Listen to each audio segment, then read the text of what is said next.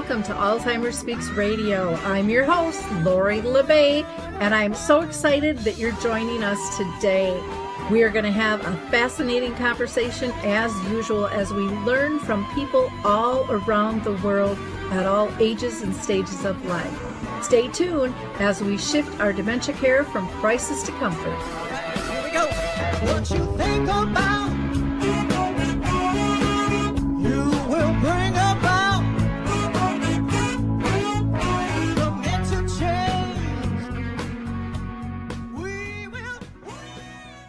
everyone, and welcome back to Alzheimer's Speaks Radio. I'm your host, Lori La Bey, and I'm thrilled that you could join us today. We are going to have a really interesting conversation about a new community that's built using the latest technology and just kind of this lifelong learning of what works and what doesn't in memory care. But before we get into that conversation, I always like to um, shout out to new peeps who are listening in who might not know what we're about. Uh, my own mom lived with dementia for 30 years. And so that's what got me into this space in 2009. We've been doing the radio show since 2011, I believe. And Alzheimer's Speaks Radio is about sound information, not just sound bites. So our shows go for about an hour. We like to have an in depth conversation and learn as much as we can from all kinds of people. Today, we're going to be talking with a professional in the industry. Sometimes we're talking with people with dementia, their families, researchers, advocates. Everyone is welcome here. So maybe, just maybe, you can be our next guest.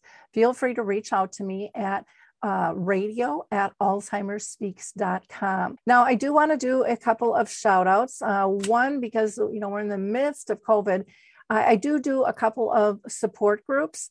Um, one is Arthur's Memory Cafe, sponsored by Arthur's Senior Care, and we meet twice a month at uh, 2 p.m. Eastern, 1 Central, that'd be noon Mountain Time and 11 Pacific Time on the second and the fourth Wednesday. If you're interested in joining us, that's a meeting for people with dementia and their care partners. Again, just reach out to me.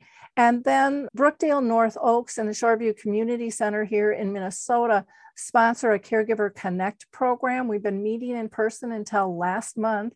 And I think we're going to meet virtually again this month. So if you'd like to be part of that, uh, we meet the last Wednesday of each month from 10 to 11 a.m.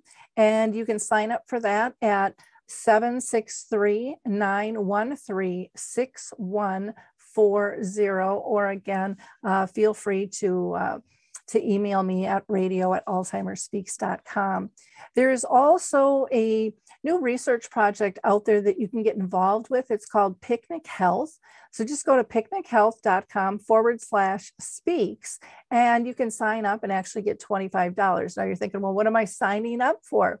Well, what Picnic Health does is they collect and digitize all of your medical records into one online account. So you can consent to share your anonymized data from your records with medical researchers. And by examining this real world data from medical records, researchers can actually find out answers that they couldn't find in clinical trials. So know that your information and your story in history is important.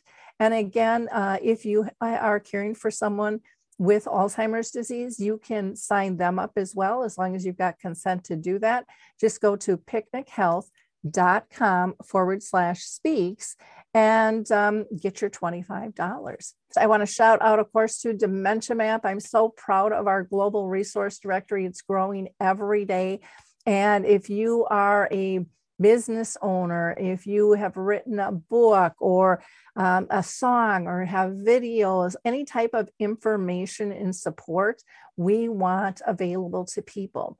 And so you can sign up. There's a free listing, or you can have an enhanced one if you want uh, to share um, in the enhanced you, you get banner ads and you can share events and all kinds of things write blog posts etc but i'm more than glad to give you a personal tour of that. We have 150 different categories for people to search and like i said it's growing every day if you personally would just like to know how do I maneuver this site or have a support group, I, I do meetings on that as well, as well as marketing strategy um, sessions with business owners as well. So check out dementiamap.com And uh, a couple of examples on there are Saltbox TV, which is a free online streaming service developed specifically for seniors.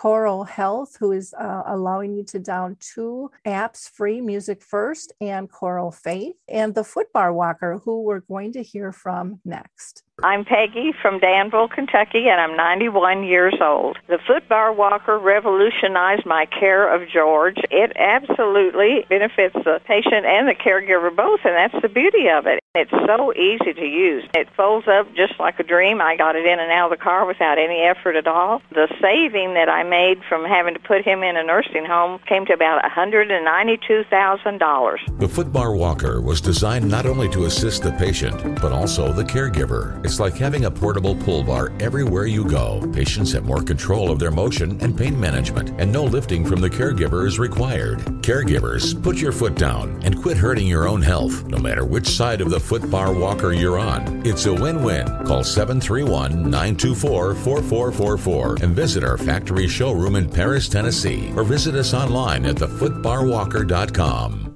Okay, so now I am thrilled to finally get to introduce you to Andrew Carle. He is a senior living consultant at the Virginian Senior Living Community in Fairfax. And he currently serves as an adjunct faculty and lead instructor for the graduate concentration in senior living administration at Georgetown University in Washington, D.C. He's been recognized as an industry expert for both NANA technologies for older adults as well as memory care facility and program design. So, Andrew, I'm thrilled to have you with us today on the show. Um, this just sounds like a fascinating community that you have built and designed. Um, but before we get into that line of questioning, I always like to ask all my guests if they've been personally touched in their own family or circle of friends by dementia. You know, it's hard to find anybody who hasn't at this point, but yes, I certainly have. Um, many years ago, when I was first designing memory care facilities, I had a very uh, dear friend, one of my best friends, and her mother, who I knew very well. She and I were good buddies, um, and she had uh, Alzheimer's, as it turns out.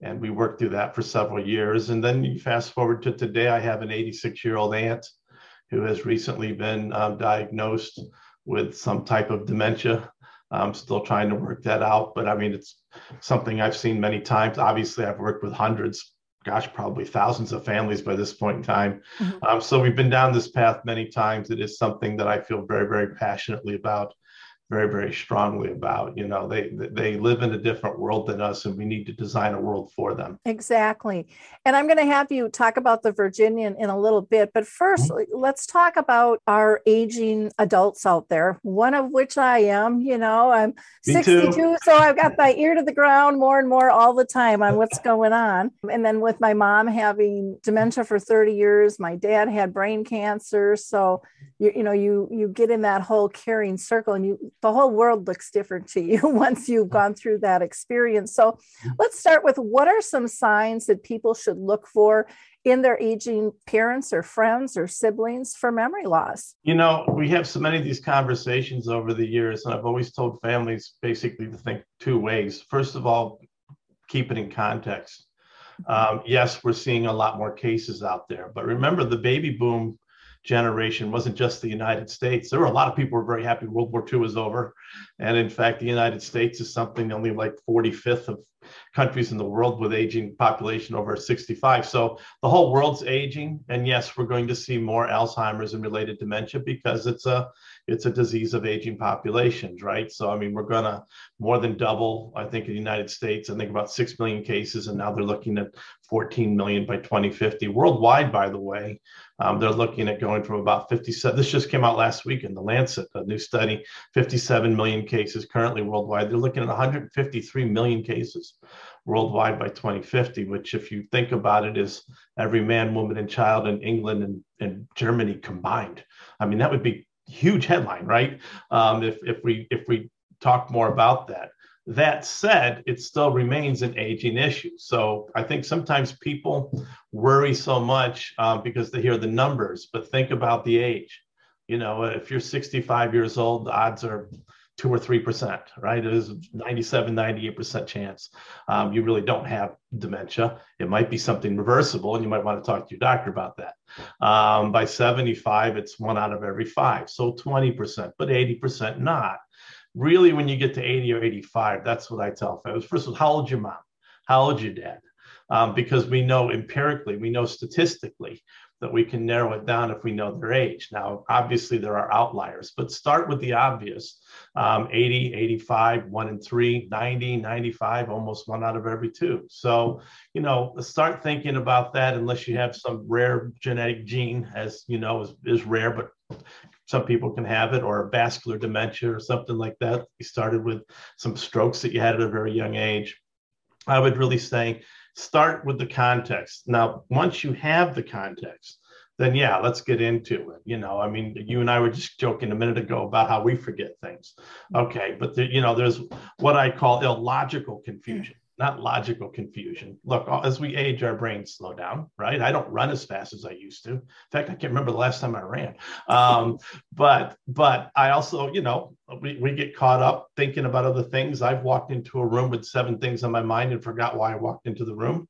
I forgot where I put my car keys. But here's the difference. I didn't not recognize what room I was in. I didn't find my car keys in the refrigerator. So when families come to me, you know, we start poking around at this kind of levels of confusion, regular normal aging confusion versus what I call illogical confusion. It doesn't make sense that someone would not remember a room in their own house um, or they're short term, you know, repeating things from 10 seconds ago, two minutes ago. And I know, Laura, you go through this with conversations with a lot of folks. So look for things that just don't add up and don't make sense in terms of of normal aging. And when you begin to recognize that, and then it progresses, right? So um, uh, expressive aphasia, where they can't think of a word, a, a, a, simple word. You know, I can't remember where I put my what you know. They can't remember the thing I put on my face so I can read. Well, I mean, people should remember remember the word glasses. Um, so when you begin to see those things, frankly, what you're seeing is the beginnings of brain damage, and that's what dementia is. It's damage to the brain um, and you can begin to see that path.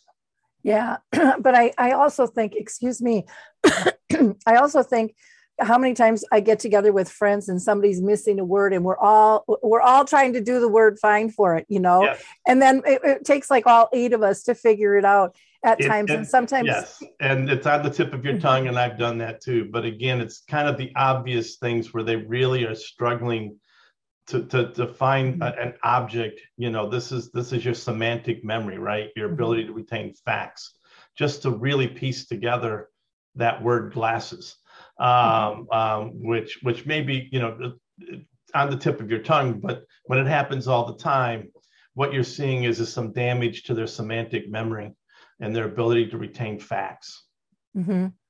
Yeah, I you know the older I get, of course, the older my friends get, and so more people, I think, because there's so much news about it, yes. they're they're more worried. Um, you know, and you just gave a great example. A friend said, you know, I go up the steps, and I had I had two friends in one week ask the same questions. I I go to a room and I don't remember why I went in there, and I said, but what were you thinking about when you were walking into that room? And they name like 45 things, and I'm like. Well then that's pretty easy to understand why you didn't remember it. Really it wasn't a priority for you at that time. And exactly. you know did you figure it out later? Oh yeah. And you're right it wasn't important. exactly. And again i don't run as fast as i used to right? I don't i mean physically but i mean your brain processing speed does slow down. Now you can exercise your brain just like you exercise your body. Um, but the fact is is you know at a certain point in time um, you know, you can give up your dreams of playing in the NFL. You're too old. And, and uh, but that doesn't mean you can't function. It doesn't mean that you don't have a high quality of life. And it doesn't mean you have dementia. But what you're looking for is progression and, and things, again, illogical confusion, too much confusion, really, really grasping at things that happened 30 seconds ago. Um, and then as it progresses through expressive aphasia, but then even receptive aphasia, where now they don't even catch the words you're saying. Mm-hmm. Um, that's the next level. And so that's where you see that their semantic memory is actually being lost. Okay.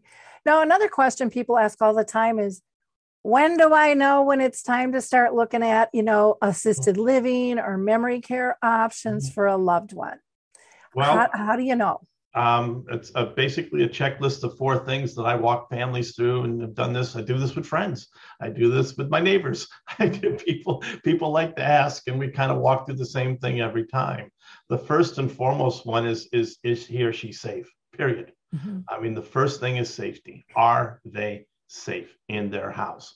Are they going to leave the stove on? Are they going to eat spoiled food?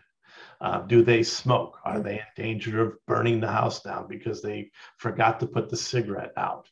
Do they still drive? I think you and I both know how many of these folks drive, um, and it's scary. It's actually a myth that seniors are bad drivers. Statistically, they're safer than actually every other age group, especially teenagers. Um, but the reason is, is most voluntarily stop driving when they know they're not safe. Mm-hmm. But we do know that there are seniors who are driving who have no business driving. My aunt, unfortunately, just last week got in an accident, oh. ended up on the median in the middle of the road. Um, she's okay. Um, but my family and I were kind of relieved to find out that her car needs to be repaired now. And I've already talked to the repair shop to tell them to tell her that there are supply chain issues and we can't get the parts for a while um, um, as we get her used to the idea of no longer driving. And then Spam said, Well, I did take mom and dad's keys away. Okay. Did they forget how to call a cab? Is there a bus station nearby? We read stories every year you see in the news of people who got on a bus or literally called a cab. Um, mm-hmm. so you have to think about first and foremost, are they safe? And you really got to pin that down. If they're not safe, you almost don't need to go to the other steps. Now, the other steps are important. Number two, can can they meet or can you help them meet their physical needs? You know, how are they eating? Um, malnutrition, by the way, is one of those forms of reversible dementia. Um, you'd be mm-hmm. surprised sometimes, um, even if they do have early stage dementia, how it can be exacerbated by poor nutrition. Um, I've actually had families over the years who came into assisted living and were told their mom had Alzheimer's, and we gave her three square meals a day, and all of a sudden she didn't have Alzheimer's. She was malnourished. So, you know, look at these things. Can they meet those? Can she bathe? Can she dress? Can she get to the toilet? You know, uh, can she manage her meds? And I'm saying she here. Um, mm-hmm. But, you know, then there's uh, these, what we call those are activities of daily living, but other physical things, what we call instrumental activities of daily living can they drive? Can they cook? Can they manage their money? A lot of scam artists out there who love to take advantage of seniors with cognitive deficits. Um, call them on the phone, get access to things. Um, can again, can they manage their meds? Um, so can can they meet their physical needs to stay at home? Can you help them do that? The third thing then is is people underestimate, but can you meet their social and emotional needs? Loneliness among seniors is a worldwide epidemic of all seniors. Um, people over 65, retirees, and the study last year, some of them spend a, an average of 10 hours a day by themselves. I mean, that's basically every hour except when you're asleep. Mm-hmm. Um, and social isolation can result in depression, which, by the way, as you know, Lori, can mimic dementia or exacerbate dementia. So it's one thing to say, okay, my mom's safe, and yes, she we're getting her her meals and bathing and dressing. Okay, but how much time is she alone? Or even when you're with her, how are you really engaging her? Because their world of engagement is very different than yours and mine. Are mm-hmm. you really trained in how to engage them? to how to how to validate them, how to really get to the root of what's bothering them that day. And you know, unless you're trained in that, it can be very very hard to keep them engaged in the kinds of activities that will help them. And this is why they sleep all day and they're up all night. Um, sundowning, as you know, people who Alzheimer's who are up during the night is also, frankly, kind of a myth if you manage their day right, you'd be amazed how little sundowning takes place. So, and then the fourth thing is just I look at the families and say, look, we've talked about safety, we've talked about their physical needs, we've talked about their social needs. What about your needs? Mm-hmm. Um, um, we know that there's about 11 million caregivers of people with Alzheimer's dementia in the United States. They average, I think, about 20, 24, 25 hours a week on average. However, in the last year of care, it jumps up to 65 hours a week. Hmm. Well, that's nine hours a day. you know so can how can you do this so these are the four things that i walk families through had this conversation many times sometimes they have answers sometimes by the time we get done they realize you know we need professional help. We're, we're in over our heads here.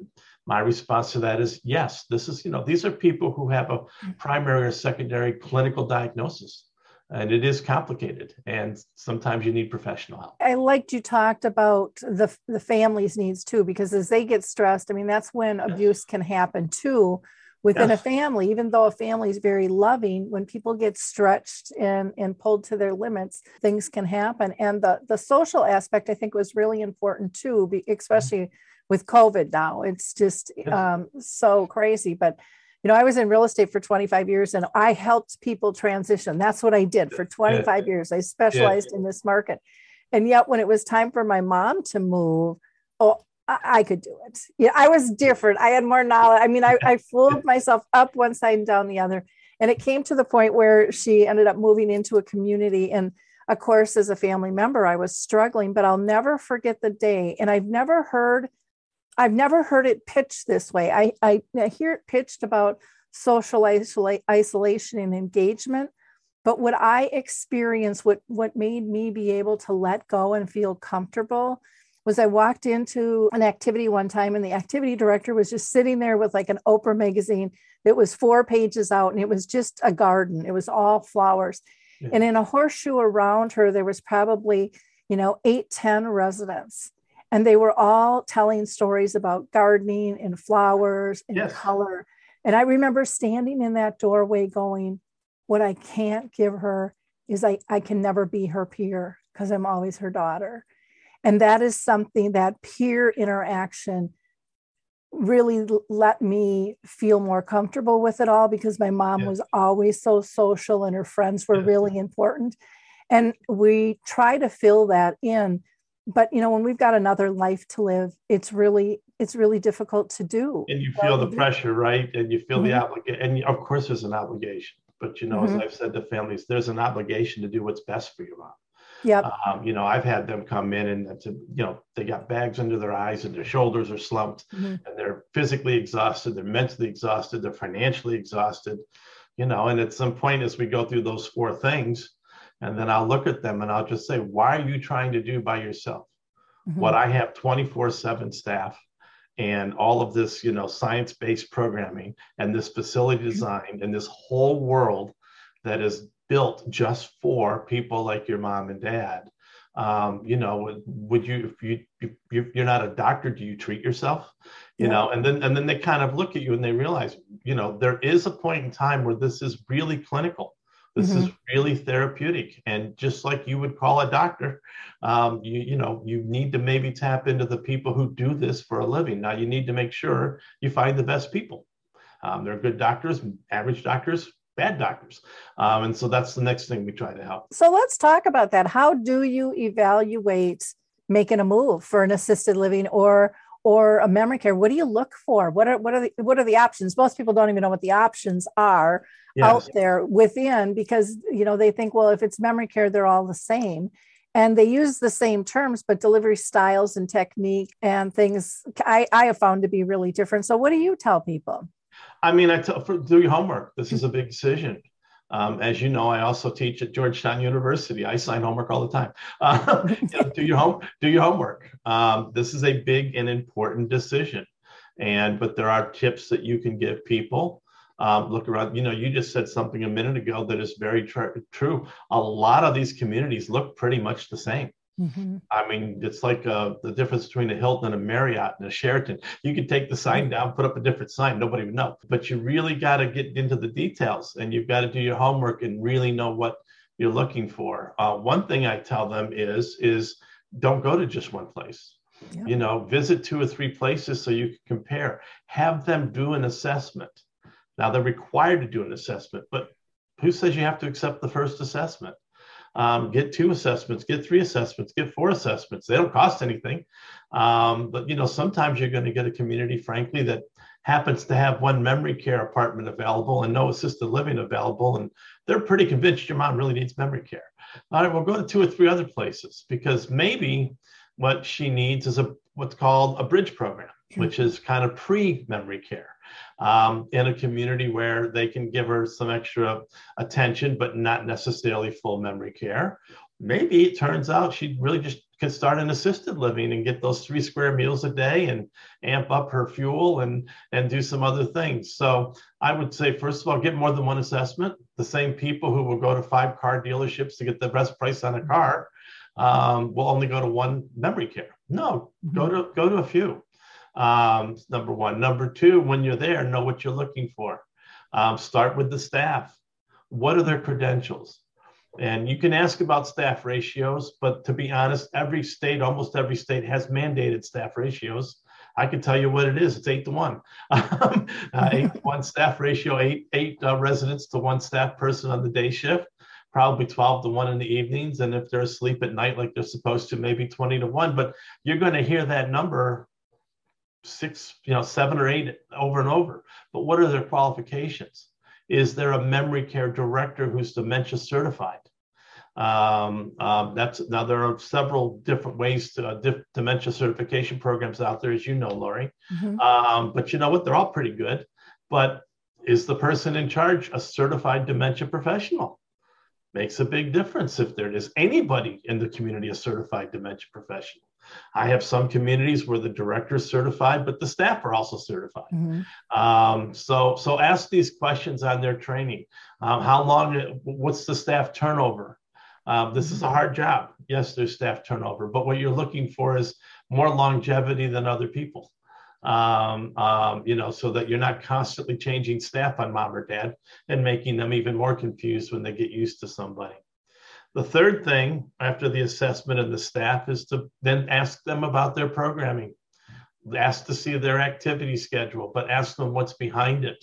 Um, the Virginian, by the way, is managed by a company. I think you probably know Life Care Services, mm-hmm. LCS out of Des Moines, but LCS is the largest uh, provider of full continuum senior living communities in the United States. They have 140 communities nationwide. Uh, they just won the JD Power Award for the third year in a row as the highest rated um, full continuum provider, independent living provider in the United States. So they're a good company. But what they also have for memory care is a program called Heartfelt Connections. What is Heartfelt Connections? Well, it's basically science based, empirically based training for every single employee in LCS who works with memory care residents nationwide. Well, that means something, doesn't it? Um, you know, and if you're visiting a community that, well, what's your programming? You know, what do you do every day with? Well, we just kind of, you know, we do this, we do that. What, does it have a structure? Does it have science behind it? Ask these questions. Um, and then the third thing is the facility design. And this is the kind of the missing piece. You really have to have all three. You have to have the right staff, you have to have the right programming, but then you have to have a facility that is designed for their world. Mm-hmm. And this is where the senior living industry, and I would say to people watching this, this really does vary.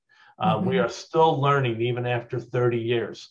I started, I came into senior living 25 years ago um, and was shocked at, frankly, how little the industry knew about memory care. That it was basically, you know, we build these beautiful homes for your mom and it looks like a hotel. Well, these people aren't living in a hotel, they're living in a different world. So, you know, really start to look at the physical environment because unless you've built a house for them that makes sense, mm-hmm. um, then the programming, the staffing really can't maximize the work that they do and that is key and i can't wait to see uh, you know the differences with the virginian because um, it makes such a huge huge difference one thing i want to add is you talked about the structure of the programs but i think it's also important to ask about the flexibility within the programming so that they can be individualized as well because structure and routine and this is one of my favorite quotes from harry urban living with dementia he says you know routines are great and I really like them, but you have to know whose routine it is. Because if it's your routine, it doesn't matter to me. You have to go by my routine and what what my natural flow is, or we're gonna we're gonna bat heads at times. And so being able to be spontaneous and not getting angry because you can't check a box off at a certain time and really yes. under, understanding the person. Not only is that right, um, I will tell you that the very first slide in the very first class I teach each semester on Alzheimer's and memory care, uh, says that uh, people with dementia are like snowflakes, no two are alike. Yep. And the point of that is, is no matter what we talk about moving forward, they are and remain individuals and they are mm-hmm. unique. And yes, there's some commonality in things that we can do, yes, but you can never forget who they are as an individual. And you have to find ways to accommodate that. So there are things that we can do for the group, but there are things that have to be done individually, understanding them. I will tell you that at the Virginian, we incorporated a program called Life Bio. I don't know if you're familiar with LifeBio. Just had Beth on the show um, Well, not there too you long go. ago. Um, but I mean, this is where you know we they interview um, a set of questions. They interview the family, and they get basically this individual's history, and they put together a book, right, with pictures and everything. Um, but what we do at the Virginian, of course, is is we not only mandate that for our residents, we mandate that every staff member reads it. First of all, the stories are fantastic. I mean, just reading about where they grew up and their careers and their families and, and their very fascinating lives. But by gathering that information up front, having it in a book form, having everybody read it um, about every resident, you can see where that would obviously escalate at a very high level your ability to communicate with them as an individual. Yep. What what was important in their life? Yeah. Um, I, yeah. LifeBio does a great job. Let's talk about memory exercises because a lot of people talk about that. Do you recommend them? Do you think they help? Uh, you know, people are all over the board with with uh, different games and you know electronics and puzzles. There's just a huge mixture on that. What are your thoughts? I've done a lot of work in this, not just in memory care, but basically with these brain training technologies. Um, I coined the term, as you know, 15 or so years ago. I call it nana technology, as in technology for your nana. Mhm. Um, it's a little play on, you know, what nanotechnology is molecular engineering. So it's a little play on words, but oh, even 15 years ago, as part of my work at the university, I was really getting looking at these brain games and these things that came out. Um, the, the short version is um, you can exercise your brain, even if you have Alzheimer's and dementia. You know, you can exercise it. Um, we don't know, on, based on the science, exactly yet. We really need some longer term studies, uh, but we're beginning to see some evidence that it, it certainly can be positive. It Mhm. doesn't hurt. Um, People with dementia, though, it's a little different category. It's really more about engagement because if they're not engaged, it doesn't matter. Um, Mhm. So for me, I think the difference has been um, you have to find um, activities or games or brain training things that they enjoy, frankly. And then the Mhm. rest of it just goes from there. And then obviously focusing on skills they retain. Yeah. Uh, we know that singing, right? There's a program called SingFit that we also use at the Virginia uh, Mhm. because we know that SingFit is one of those programs where you can really engage them and they like to sing, especially songs they remember from long ago. Um, but really, it's about engaging them. I know we'll talk about it maybe a little bit, but we just implemented at the Virginian a program called Obie. Mhm. Um, Obie is brand new in the United States. We were the first community, one of the first in the country to have it. I think the first this side of the Mississippi or something. We're in Mhm. Virginia. Um, it's in very few communities, but I knew this this company from before. They're out of Israel. Um, they've been wildly successful in Europe with this. Obie is basically a hand motion game. Mhm. There's a projector in the ceiling. It projects video games on a table, and you move your hands and you can play. You can Mhm. sweep leaves off the table. You can pop bubbles, right? Things like that. And you can have four players and you can keep score and not keep score. But what they did was is they've developed oh four or five dozen different games Mhm. um, and and and memory care specific. So it has like four levels of difficult. If if it's too difficult, you can make it easier. If it's too easy, you can make it harder. And then you can gather all this data as they're playing. Mhm. And you can really gather over time a real sense of your residents, not just as a group, but as individuals. Hey, Peggy really likes this one, uh, but she doesn't stay engaged very long at all with this one. And John likes this one. And it's that kind of data is incredibly important in terms of really using technology, not just to play games, but gather the data that helps us really zero in on them as individuals. Um, and, and rather than just everybody today, we're gonna we're gonna do you know we're going to color some pictures for 20 minutes mm-hmm. well we don't really know if that makes a difference but with technology and data we, we can find out what's really making a difference Oh yeah, Obie is cool. There's another one called um, Inspired Inspirations. Mm-hmm. Um, I want to say they're over in Scotland. That's pretty cool too. And that one doesn't have any subscription fees, which a lot of times are really costly and they uh, they just have a wide variety of things. I won't go, get into it, but that that one is pretty neat too. Let's talk about the the facility design. There's there's so much out there. You know, it's like it's it's hard to know even where to where to find everything because this industry is growing so fast. And you know, I I love that um, you know you've been consulting you know to work on this this advanced memory care building that has this full spectrum not just memory care but of senior living you know as a whole mm-hmm. and my understanding is you guys spent like 56 million dollars in renovation in this yeah. so so let's hear about the technology the design you know the the therapeutics and why it's so different and why it's so cutting edge. Sure. What I'll do a little bit of background, and then I've got a few slides I can share. Um, but um, you know, my background was originally I was a hospital uh, administrator, hospital CEO, and specifically rehabilitation hospitals, physical rehabilitation. And I happened to work at a hospital in San Antonio that had one of the leading brain injury programs in the United States, one of the leading brain injury neurologists in the United States. Um, and he taught me a lot. So long before something like assisted living even existed, I'm kind of dating myself now.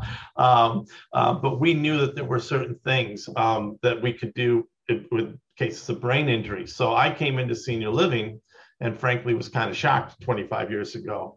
Um, but then it made sense. This was an industry that was more hospitality focused building things that weren't nursing homes, right? That was our goal. Um, and that was great. We did need places that didn't look like nursing homes, but they really didn't understand the therapeutic milieu that's necessary for somebody who, again, has a form of, of brain damage. Um, and so, um, um so I took a lot of concepts that I had learned, frankly, in the brain injury rehab world and designed our first memory care program. And then moving forward, I think the industry has worked really hard. We've all worked really hard for 25 years to really develop now in the United States, frankly, the best memory care facilities in the world. Uh, we've actually gotten very, very good at this for those of us who have gotten very, very good at it. Now, what I would say to your listeners are there is still a wide gap. Mm-hmm. There are still providers who, frankly, put a, a keypad on the door to secure the door and really, there's not much difference between the assisted living side and the memory care side. There are providers, quite frankly, who have gone too far, where they've built communities that are, frankly, almost cartoonish and over the top, and just how much stuff they have um, that, frankly, is is way too much stimulus and way too distracting for folks. Um, so, what you've got to create is is an environment that's home-like but also very specific to their needs. And that's what we're trying to do with the Virginian. Um, I can put up the slides here in a minute, um, but what this is called is intentional design. And what we're doing at the Virginian is trying to focus on what I call the triad. And that's building in physical environments that are safe, that are directional, and are therapeutic.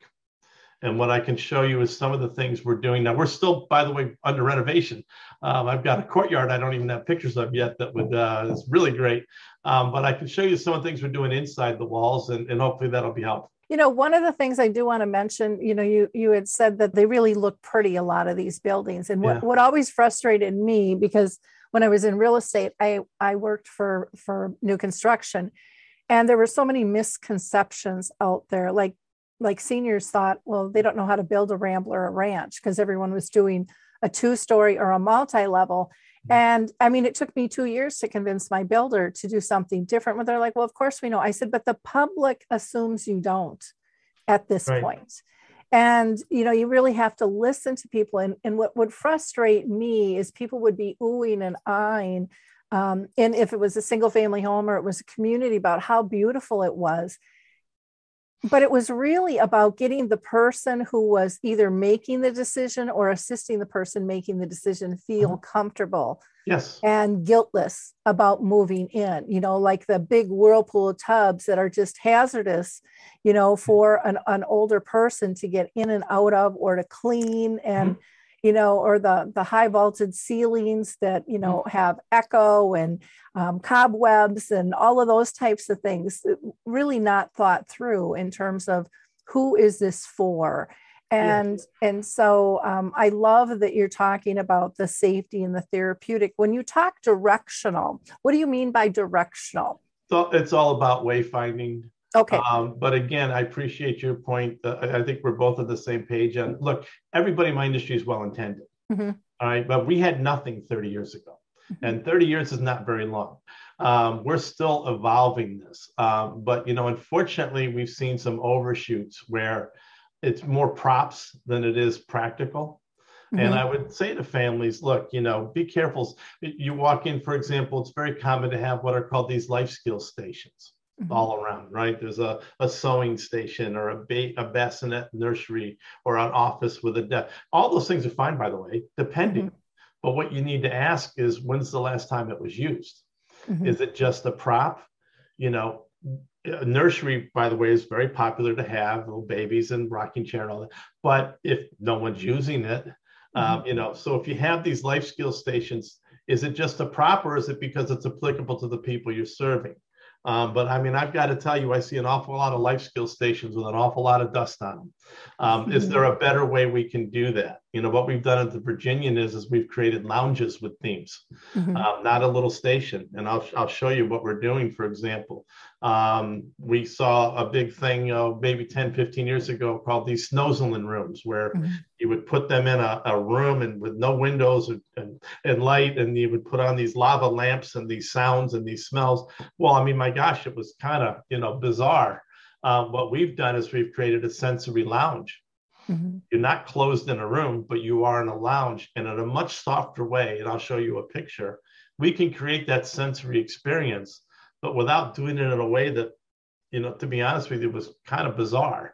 Uh, Much more rational approach. So this is what we're we, we're evolving as an industry to create these better environments. Yeah, and there's been great examples out there of of the sensory room. I remember going. I can't remember who it was, but they made uh, kind of a beach room, and they had a picnic table, and they had sand on the floor, and Yeah. they had the waves rolling, and, and all that. But then the, the cat in the community thought it was a big kitty litter box, and so that didn't work so great, you know. So it, it's it's knowing all of your all of your environment with things. I like am that. familiar with that community, and that was that is a cool idea, by the Mhm. way. Yep. Uh, it's basically a virtual reality room.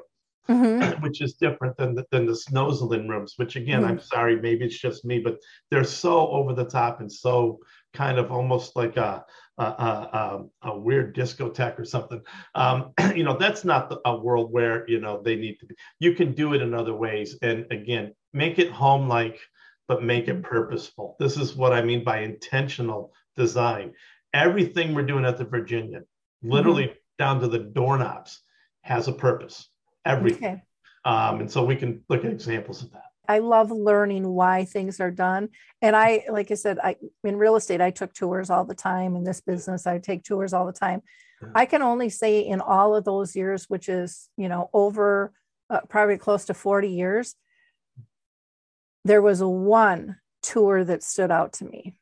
And it was a tour that mm-hmm. explained this is why we chose this type of chair and this Yes. is why we chose these dishes Yes. and and i think we get away from explaining which people really need to know because you're sharing mm-hmm. knowledge when you're doing that instead Yes. of just saying it looks pretty Yes. Exactly. so let's see your slide All right. So we are in the middle of renovations. There's an exterior courtyard that won't be done for a couple of months. That is, we could talk about in a minute, but it's the coolest one I've ever done.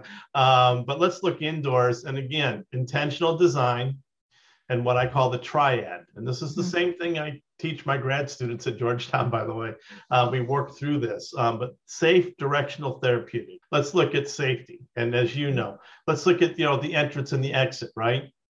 Mhm. Now we know to camouflage them. Um, but look at the job we did on this unit. So we we can see where we've made this. This is the main exit and entrance to the Mhm. unit. Now, obviously, we don't. It's one thing to secure it. Here's the keypad right here. Mhm. It's another thing to make it invisible.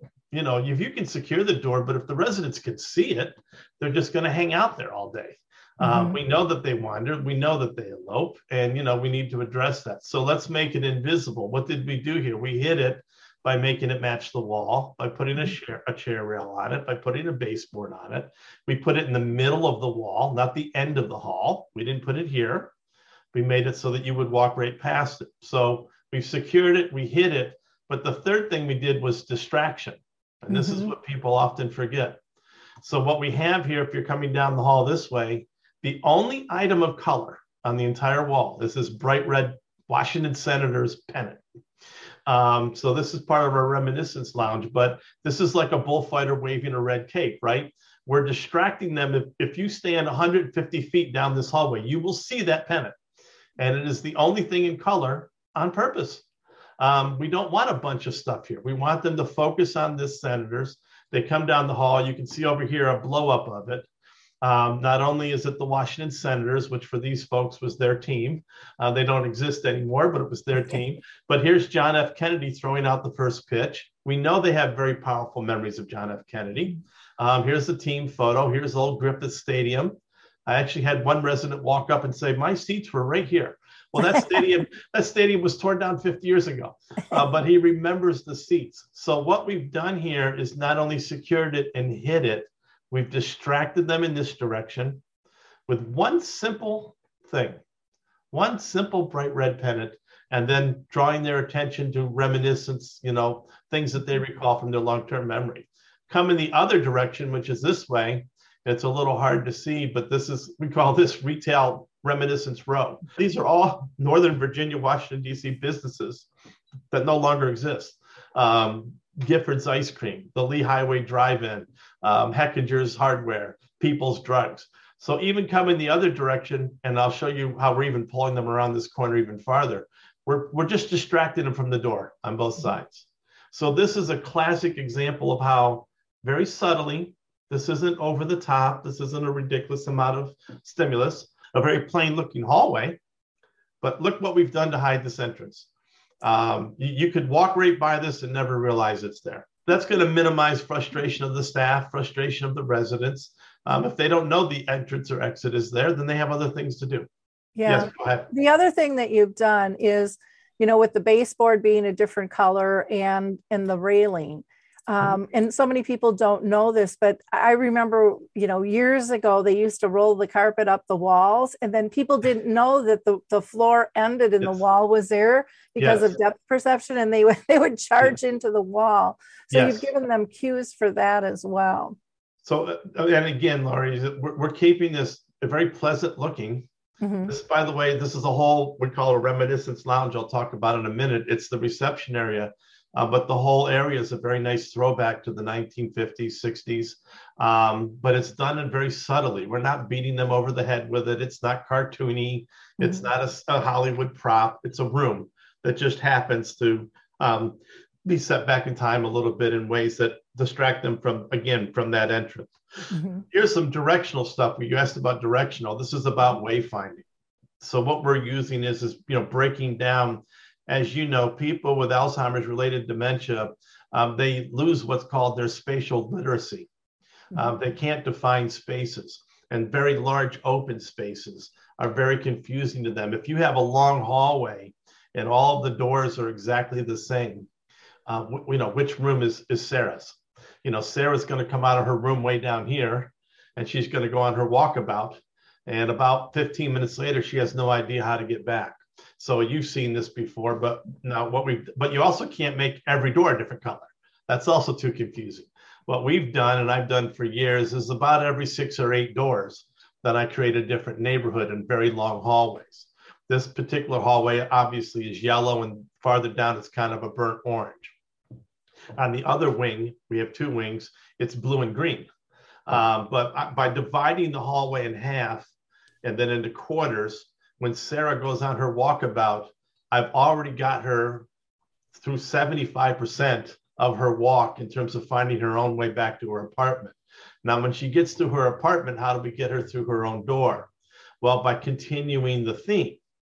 We have the, the memory box outside the door, right? With her photo, preferably a photo of her from years ago. Uh, the reminiscence bump would suggest that they probably going to recognize themselves from their 20s, 30s, 40s. Um, but we can put that here, but in the same color. When you go into the apartment at the Virginian, very typical in memory care to have a contrast wall to help show, you know, bring out the bed, right? Um, but well, why not make it the same color as the door? Why why is it a different color most of the time when you walk in? How about when you go in the bathroom? We know a lot of science will say have a contrast wall so that the toilet stands out, so that the vanity stands out. Well, why not make it the same color? And no one's ever done this before. I think the only person that's ever done this, I actually matched the toilet seat. Mm-hmm. Um, we know that in memory care, almost always in a good memory care, they'll have a contrast toilet seat because the white toilet seat disappears. Well, why not make it the same color? What I'm working on here at the top is something called spaced retrieval. Uh, we're focusing on their procedural memory, which is also habitual memory. Procedural memory, as you know, is the last type of memory they retain. It's why Tony Bennett can get on a stage and sing songs from memory for an hour, even though he's far into the stages of Alzheimer's, uh, because it's like riding a bicycle. It's hardwired into their brain. What we can do with Joanna is we can teach her to not only look for the yellow neighborhood, to not only look for her yellow box with her picture to get her into the room, but even when she's in her room, which could be significant amount of time, she's constantly being reminded, even when she goes to the bathroom, uh, that she lives in the yellow neighborhood. And we can remind her five minutes apart when she first moves in, every 20 minutes. Hey, Joanna, where do you live again? Yellow. Hey, Joanna, yellow. And then 30 minutes apart, couple hours apart, couple days apart. Eventually, we can get the color of her neighborhood hardwired into the procedural memory, which is the last type of memory she retains. So you look at these pictures and you think, well, that's kind of a pretty yellow, but it's intentional. It's very, mm-hmm. very important that all of these things match in color, whether it's orange or yellow or blue or green, because we can help Joanna find her own way to her room. That boosts her self esteem. That minimizes frustration. She's not, you know, this resident's always walking into the other rooms. The other residents get upset. Oh, there's somebody in my room. The staff get frustrated. All we ever do is go get Joanna out of other people's rooms. We did that to her. If we had simply designed the environment properly in terms of giving her direction and wayfinding, we could have tapped into her retaining memories, memory skills, and taught her how to find her room on her own and make her very, very happy with her life. So mm-hmm. that's just one example of wayfinding that we've done at the Virginian. And again, I've been doing this 25 years. I've never seen another memory care that matches the toilet seats to, to the color. Um, we worked very hard on that. Yeah. So down the hall, then are there? It looks like they're kind of the the the red boxes, and it's, then do the kind doors of a, kind of a burnt or, orange, actually. Okay. And so then does the door match that color? Yes, and is the that door their accent the, wall too? Okay. I just wanted to make sure. And believe it or not, Lori, even the toilet seats. Okay. Well, I love that. I think that makes sense. Instead of you know making making things stand out um, and just your lighting is nice and bright but it yes. looks like you've got lighting that doesn't really glare either. It's um, um, uh, and obviously you know and thank you lighting uh, obviously as we age um, everything when you're 85 no matter what light it is it's twice as dark as what you and i see. Mm-hmm. um, and that applies to people with with dementia as well. So yes a lot of natural lighting but also we work very hard on the interior hallway lighting. Mm-hmm. yes that is a very bright hallway. By the way that's also circadian lighting um, it's programmable and we can talk about that in a bit but the entire facility is on circadian lighting. So the light comes up naturally inside the hallways in the morning. It's the brightest in midday, goes down at night, and it helps them with their natural rhythms. Love that. Love that. Does that does that go into the rooms as well? Yes, yes it's okay. in the resident rooms as well. Okay. Um, and if they bring their own lamps, they can plug it into a, an adapter that will tie it into the circadian lighting. Wow, cool. Um, and we can do that in the bathroom. We can do that room by room. We can do that hallway by hallway. We can do that lounge by lounge. Um, it's a very sophisticated, this is the most state of the art circadian lighting system um, out there. In fact, we're one of the first uh, memory care communities to even have it. Neat. There's been other circadian lighting systems, but frankly, they weren't very good until we found this one being used at a luxury hotel in New York, actually. Um, the owners found it um, and brought it in. And, and, and when we saw it, we said yes, because I frankly wasn't you know a little dubious about some of the circadian lighting in the past, but this one has taken it to such a whole new level that we wanted to be the very first memory care to have it, and so we are. Neat, neat. Here's another example of directional. I was talking a minute ago about dividing the hallway into, you know, two colors. So this is the other wing where you're looking at the blue neighborhood. But part of that is, is let's say it's Joe. All right, we got him to the blue and we can get him to his memory box. But how does he remember if his room's on the left or the right? Mm-hmm. Well, little subtle thing, but guess what? On this wing, all the photos on the left side are landscapes, and all the artwork on the right side are animals. On the other wing, I showed you a minute ago, by the way, all of the artwork on the one wall is people, and on the other wall is buildings. And so this is another way that we can break it down. Remember, they, their spatial literacy has been depleted. Mm-hmm. So we can get Joe on his walk or Sarah on his walk. We can get him to the right neighborhood. Then we can get him to the right side of the neighborhood. Then we can get him to the right memory box and into their room. And they've done that all by themselves without any help from us. Um, their life is dramatically improved. The milieu is dramatically improved. Um, and we can do it in these very subtle ways. It doesn't, if you were just walking down the hall, you wouldn't notice that we had done that. Mm-hmm. But we can teach Joe and Sarah that we've done that. We can mm-hmm. teach Joe to look for the deer, not the not the mountain. And these are things that we can do to improve their life, but without, again, without being cartoony, without being over the top, very subtly in ways that, as you so well said a few minutes ago, if we didn't explain it, you wouldn't even notice it. Yep. Um, here's a therapeutics. So we've talked about safety and, and wayfinding. Here's some therapeutics. I talked a minute ago about how we don't have life skill stations, but what we developed are lounges that have themes. So entire rooms. Um, so this is the reminiscence lounge, and you saw some of it a minute ago. Mm-hmm. This is the main reception area, but all the photos are black and white on purpose, and they are all um, throwbacks. And because it's Washington D.C., of course, in this, um, I don't know if you can see here in the one setting, but this is the Lincoln Memorial. Mm-hmm. Um, but specifically, buses crossing the Memorial Bridge coming back into Virginia in 1959 that have the names of Virginia bus stops on them. and before there was a subway in Washington, D.C., these are the buses they rode. Um, and so you, I actually had a, a, staff member the other day. She was put to we just put this picture up, and she said, "Oh my God, Westover on that bus. I used to live at Westover."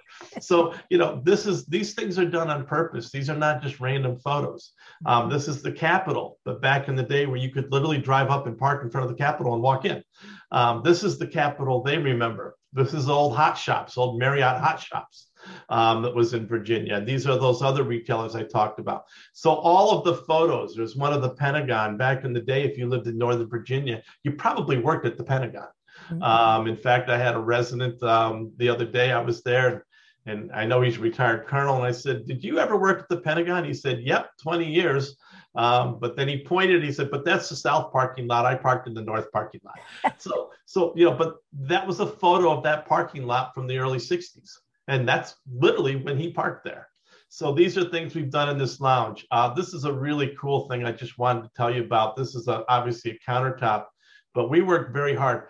These are one, two, three, four, five, six, seven, eight high school yearbooks from high schools in Northern Virginia in the late 50s and 1960s.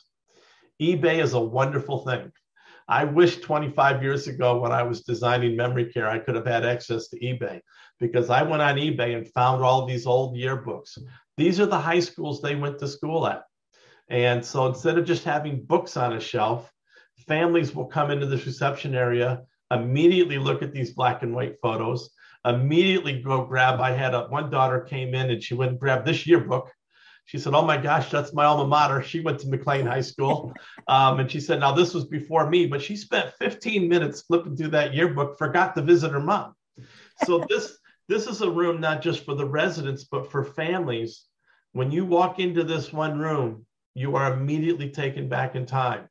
And the last part here, this is a rounded bookshelf that intentionally has every item on this shelf is from the home or office. from the 1950s and 60s.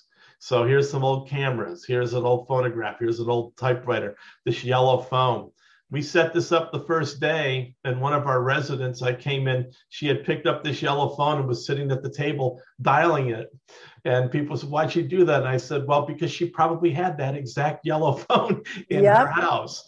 Um, so these are the things that we did that everything is intentional. And by the way, yes, they're welcome to pick up some of these items not the typewriter because it's too heavy, um, mm-hmm. but some of these items, um, this little brownie camera I picked up one day, and there were three or four residents sitting behind me. And I turned around to ask them if they remembered this camera, and every one of them did this. because their connection to that was if you pointed that camera at them, you were taking their picture. So I went ahead and clicked a picture of each one of them, and they all brightened up and smiled. So look at the power of this room. Mm-hmm. By the way, up here, this is an old hat box from a department store called Woodward and Lothrop, which is very big okay. in Washington. They don't exist anymore. But I found this hat box with the hats on eBay. So this is a room where they're going to walk in and again, and then we can move on. Everything in this room is a memory for them. Mm-hmm. That they can, instead of just having a, a reception area, sons and daughters are going to walk in, residents are going to come in, and they're going to be able to have a 40 minute conversation just on the items in that room. Everybody has a memory, even if you were a little kid that you went to Gifford's ice cream with your mom and dad. So this is therapeutic. Um, we can look at our sensory lounge. So we talked mm-hmm. about this a minute ago. Rather than a Snoezelen room where you literally close them in a room with like, you know, a little tiny room with no windows or kind of scary. Um, this is a sensory room that has dual, dual purposes. This is Obie that mm-hmm. we talked about. You can see the projector up here. This is the game here. You just sit and move your hands. Um, so that's tactile. This is tactile artwork. Mm-hmm. That's still life. That's they can they can uh, futz around with that. Here's our fish tank. Mm-hmm. Uh, we know that fish are important, um, but we can change the lighting in here. It's circadian, but even during the day, if Peggy's having a bad day, or even as a group, they just want to have kind of a, a meditation session, mm-hmm. we can go, we can turn this blue, green, pink, yellow. Some people, you know, you talked a minute ago, some people calm down to blue light, some people mm-hmm. calm down to pink. Well, let's get to know the residents and ask which color do you like best. But mm-hmm. they can come in here. Over here is an Alexa speaker that you can say, Alexa, play bird sounds, and birds will start chirping. Over here is aromatherapy. You can put some lavender in here. So between the fish tank and the aroma and the sounds and the tactile, this is a very pleasant room. But as you can also see, it's still open on the mm-hmm. other side of this. We're not locking you in a room and making you feel claustrophobic. It's just a nice, peaceful place to sit or turn the lights on and play a game. Mm-hmm. A sensory lounge, not a sensory room, but a sensory lounge. Okay.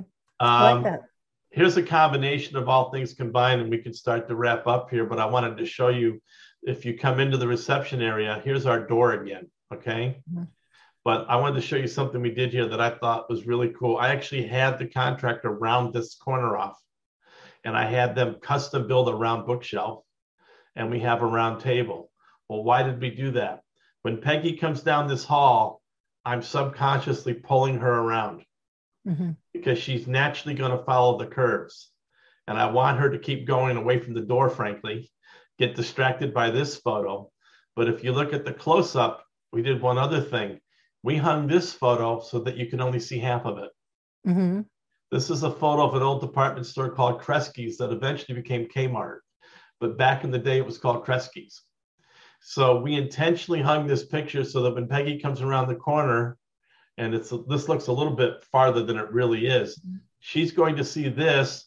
She's following the natural curves, but she's also going to see half of the Kresge sign, which she's going to recognize, and mm-hmm. she's going to say, "Is that Kresge?" And she's going to keep going right away from the door and right around the corner. And then there's a bunch of other cool photos for her as she goes. Again, and just wrap coming from the other direction. This is where that Washington Senators thing is. Mm-hmm. We're pulling them down here and then we're having them follow the curves. And these curves, again, most family members wouldn't even realize, well, even think about it. Those curves were built, custom built on purpose to mm-hmm. help them wayfind. So this is this is helping with safety, keeping away from the door. It's helping them with direction, and it's also therapeutic. So a lot of these things have multi purposes. I love that. And I love that you're explaining all this stuff because it's important for people to understand um, how this can be done. Yes. And and I think it's it's important for for professionals as and families both, you know, to really get these are these are tools. All of these are are purposeful tools, you know. Yes, have, and and as you've said, this is what families should be looking for and asking mm-hmm. about. You know, why was this here? What we said earlier, and I think I've just shown you. Literally everything in this picture was done for a reason. Mm-hmm. Every single item on the shelf, every little curve in the wall, every little handrail, every every kind of paint, everything in this room serves a purpose. There's nothing by accident in this room, or just tossed in there because it seemed like you know uh, it looked nice. It's mm-hmm. not about looking nice. Even again, the black and white photos were done intentionally. This is the only section between the two wings that's in black and white. Mm-hmm. The other wing, remember, it's blue and green and yellow yep. and orange. Why did we make the one spot in the middle in black and white? Well, one, therapeutically, it's a reminiscence, but two, it's also now a landmark. Mm-hmm. Sarah knows that she's halfway home when she's in the room with the black and white photos she knows to keep going. There's a very clear demarcation between the wings that we could not have made more obvious to her. Um, but again, in a way that just seems like, oh, what a cool room with black and white photos. But the black and white photos were also on purpose. Mm-hmm. I love it. Last slide is the nanotechnology we talked about, and then you know any questions you have. But yeah, we look, we have technology now. We didn't have any of this 25 years ago. Uh, the circadian lighting that I talked about, that we can really good circadian lighting, you know, state of the art circadian lighting that we can program any way we want to really help them keep their their natural uh, sense of rhythm, minimize the sundowns. The Obie we talked about, we're the first community in the East Coast, one of the first in the country to have that. MyndVR, I know you know about, is virtual reality program um, that we were featured in the Washington Post. We know that this is not only great for residents with dementia, but all the residents love it um, um, to be able to travel or see things or pet puppies. Um, um, but we know that virtual reality can really make a world of difference to them. The Alexa that I talked about, something as simple as telling Alexa to play bird sounds mm-hmm. or music or the old Jack Benny radio show. Um, one day I put on the old Jack Benny radio show and could not believe it um, the resident went, "Oh my God, I remember that episode. It was on my 16th birthday, and I remember. I mean, she literally remembered. She she told me who the next guest was going to be, and it was just it was just mind blowing that her memory of that, this person with dementia and Alzheimer's, remembered that show that it played on her 16th birthday and who was on it, and it was Alexa that was playing that. So aromatherapy we talked about that could be individual or group you know we can use ipads and tablets to do video visits right? Um, you don't have to if your son or daughter lives a thousand miles away we know we can do this. Youtube um, i don't know other people have talked i find youtube to be one of the greatest resources for reminiscence videos. Uh, mm-hmm. and there's thousands of them um, you can find a video on 1950s cars. You can find a video on you know 1960s New York City. Um, you can find a video on uh, 1960s stores. Mm-hmm. Um, um, so uh, YouTube is things that you can put on the TV instead of just turning on the TV to something random. You can play finally robotic pets we're buying those. We haven't um, got them yet but we're looking at the next generation of these robotic pets that are much more realistic. Um, you mentioned the cat before. Mm-hmm. um, we don't want to have to worry about a cat in the sand. Um, but we also don't want to worry about a, some a little bite or a scratch or you know things like that. Um, sometimes for the animals it's not a, a scary environment for them sometimes it's too big, too many people. Um, but robotic pets, um, this next generation robotic pets, you know, can be held, can be cuddled, um, and these kinds of things. So, wrapping up here, but you see safe, directional, therapeutic, and using technology to make it all come together. This has been fabulous. One thing I, I didn't ask you when we were looking at the rooms that I should have. Do you have do you use sensory lighting at all in terms of you've, you've got the uh, circadian but do you have like when they walk into the bathroom the light automatically goes on yes or? actually we do thanks for bringing bringing that Okay. up yes um, all kinds of things you can do and and again I, I would only say to anyone who's really thinking about this and you know they can reach out to me too but you've got to keep it home like Mhm. you, you can't you know you, you can't have nothing um, but you also can't make it so that it's just so over the top it's just too much stimulus. Too too many colors too many gadgets too many things going on. Break the spaces down help them with their spatial literacy but do it in subtle ways. Help them use their procedural memory to learn how to how to use the wayfinding cues the Mhm. landmarks the cueing um, and when you bring it all together it's a wonderful thing the only thing i'd wrap up with and i'm sorry i don't have photos but we're building a courtyard that's the same theme um, it's going to be a half of a 1960s backyard with a white picket fence and a picnic table and a clothesline and a birdhouse and a doghouse um, and all that and back porch with rocking chairs. But here's the cool part: they will exit through a white picket fence. And there's a mailbox too, right there. they get the mail, but they will cross a faux street, and they will enter on the other half of the courtyard an archway into a park.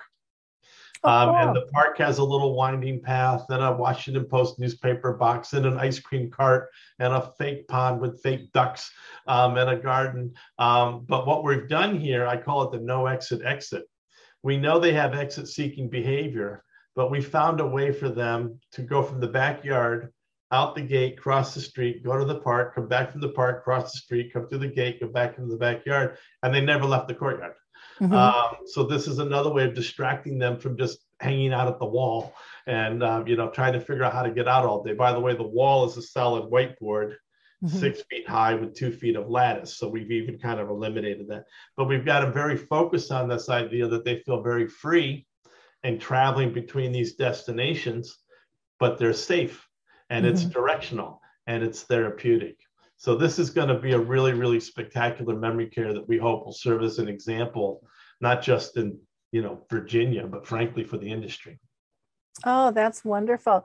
Um, I, am going to mention two other things that you may or may not know about that might be helpful. Um, and this is more kind of TV type things, but I'm just thinking electronics. One is Saltbox TV.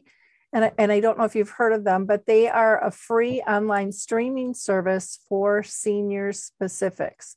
So they have a lot of the old movies, TV shows, but they also have entertainment, education, um, lots of different things. They just had a um, a talent show for people. And it was uh, developed by a, a Broadway producer and his musician wife, singer songwriter and stuff. And Yeah. it's just it's it's really cool what they're Uh, doing. you know what? Very helpful. Thank you. I'm going to look into that. Yeah, and then also Zinnia TV, which I love because a lot of times, as we know, people with dementia can't follow programming. They have short vignettes of travel and nature and architecture and all kinds of different things Yeah. so that people uh, and and I think in this crazy time we could probably all sit down and just get a little comfort from that. Yep. It's beautiful, it's short, it's calming, which I think can be really really helpful for for everyone. I think along those lines, and, and we're seeing now the companies developing these really cool products. But Mhm. thanks for mentioning it. You know, we do have TVs obviously in these Mhm. lounges, and they're big screen plasma TVs. Mhm. Um, but it's a hard and fast rule that nothing should ever be on that television that's by accident. We don't just plunk them down in the middle of a soap opera because we have nothing else to do. Um, No. families tour memory care, they need to look and see what's on the TV. And if everybody's just been plunked in front of the TV, frankly, to get them out of the way for an hour. Uh, Yep. Our TV time is scheduled, it's purposeful. It may be an old movie. It may Mhm. be a, a YouTube video of 1950s hot rods. Um, Yep. It may be whatever we think they might like, but it's done on purpose. So, so and, and again, as you mentioned, there are programs and companies out there that are working very hard now uh, to provide this kind of technology specifically for this population. Yeah, well, and I remember, you know, my own episode with my own mom cleaning out her closet because she she Yeah. decided nothing in her closet um, could be in there unless it was red because everything else wasn't hers. So I was cleaning her closet out, and we had the TV on in her room, And she got so upset. I mean, she was terrified and just crying hysterically. And I didn't realize at the time, I'm like, Mom, I'll put everything back if you've changed your mind. I mean, that's what I'm thinking this is about. And then I looked over at the TV and we were bombing Iraq. Oh, And she and she thought that was happening right outside the door. yeah. I turned that off instantly. And people don't understand that we really do have to watch that stuff. It impacts them dramatically. So I love that you guys are being very intentional with everything that you're doing. Ev- everything's intentional. The, the training's intentional. The programming's intentional. The design's intentional. The technology's intentional. By the way, Mm-hmm. you mentioned your mom's closet. We even have special wardrobes where um, half it's one half has a glass door Mhm. and the other half actually can be locked. But we know when they open a big closet and there's so many clothes, that's why they wear the same thing every day. It's overwhelming. Mhm. So what we do is in our wardrobes, we can put their next day clothes in the side with the glass door and their shoes, their whole outfit. But that way, when Sarah gets up in the morning, instead of being overwhelmed by what's in her closet, we have to run down and help her pick something up, she will just open that glass side, see what Mhm. she's going dress herself. She can dress herself. She was Mhm. just overwhelmed by too many choices. Yep. So we've actually got these special wardrobes that allow her to Mhm. again dress herself, boost her self self esteem, let the staff focus on the residents who really do need more help. All of these things work together if you just think about that level of detail. I have one last question for you because I think it's it's one that families ask, um, and that is, can my can my loved one stay here forever, or is there a point where it's too much care and they have to move again? Look, I mean, at the end of the day, it is unfortunately a terminal disease. Mhm. Um, it can take, you know, I think the average is about five years, seven years, but it can last 20 years. I mean, Ronald Reagan, we know, was afflicted for almost 20 years Mhm. because he was physically a very strong man. Um, but regardless of how long it lasts, this is unfortunately, whether it's Alzheimer's or related irreversible dementia, it is a disease that destroys the brain over time. It's a horrible, horrible um, affliction. Um, you can't dream up something, you know, worse than, than, than you, know, one brain cell at a time um, for years. But it does reach a point where you can't swallow, you can't walk, you do lose your physical abilities, and eventually you do die from it. Um, um, when you can no longer swallow or even, you know, uh, uh, control your, your functions like breathing. So it is very sad. But yes, uh, there is a point where a skilled nursing facility um, is often necessary at the end, or hospice, or something like that. Um, but it is unfortunately a terminal disease, and people need to recognize that. Okay, great. Well, thank you, Andrew, for your time today. This has just been um, exciting. It's been a pleasure to see all the work that you've done and the thought that's gone into this. People can visit your website, The Virginian, by just going to live at thevirginian.com. You're also on Facebook. Uh, they can put in live at the Virginian and uh, you'll pop up. And if they want to email uh, Andrew, you can email him at a and then Carle is C A R L E, don't forget that E, at carleconsulting.com. They can also, by the way, Google me at Georgetown University. I have an email there too. Well, thank you. Thank you again so much for your time and sharing this wonderful project that you've been working on. I can't wait to to uh, someday personally go see it myself. Well, Lori, you are very welcome. And yes, if you are in Washington, D.C., absolutely find me. I'll be happy to walk you around. There's even more stuff we didn't even get to. Um, we didn't even talk about the fish tanks by the dining room because food intake goes up 17% when there's a fish tank by the dining room. Um, Mhm. So lots of things in there I'd be happy to show you and, and feel free to find me. Okay, sounds good. To our listeners, please like, click, and share. Um, don't keep this information to yourself. We covered a lot of good things. And, you know, it doesn't do any of us any good if we don't share this knowledge. Um, we can push through and we can serve better, both as professionals and as loved ones, when we have more knowledge regarding this this uh, disease and um, and how to care better. So, thank you so much. We'll talk to you next time.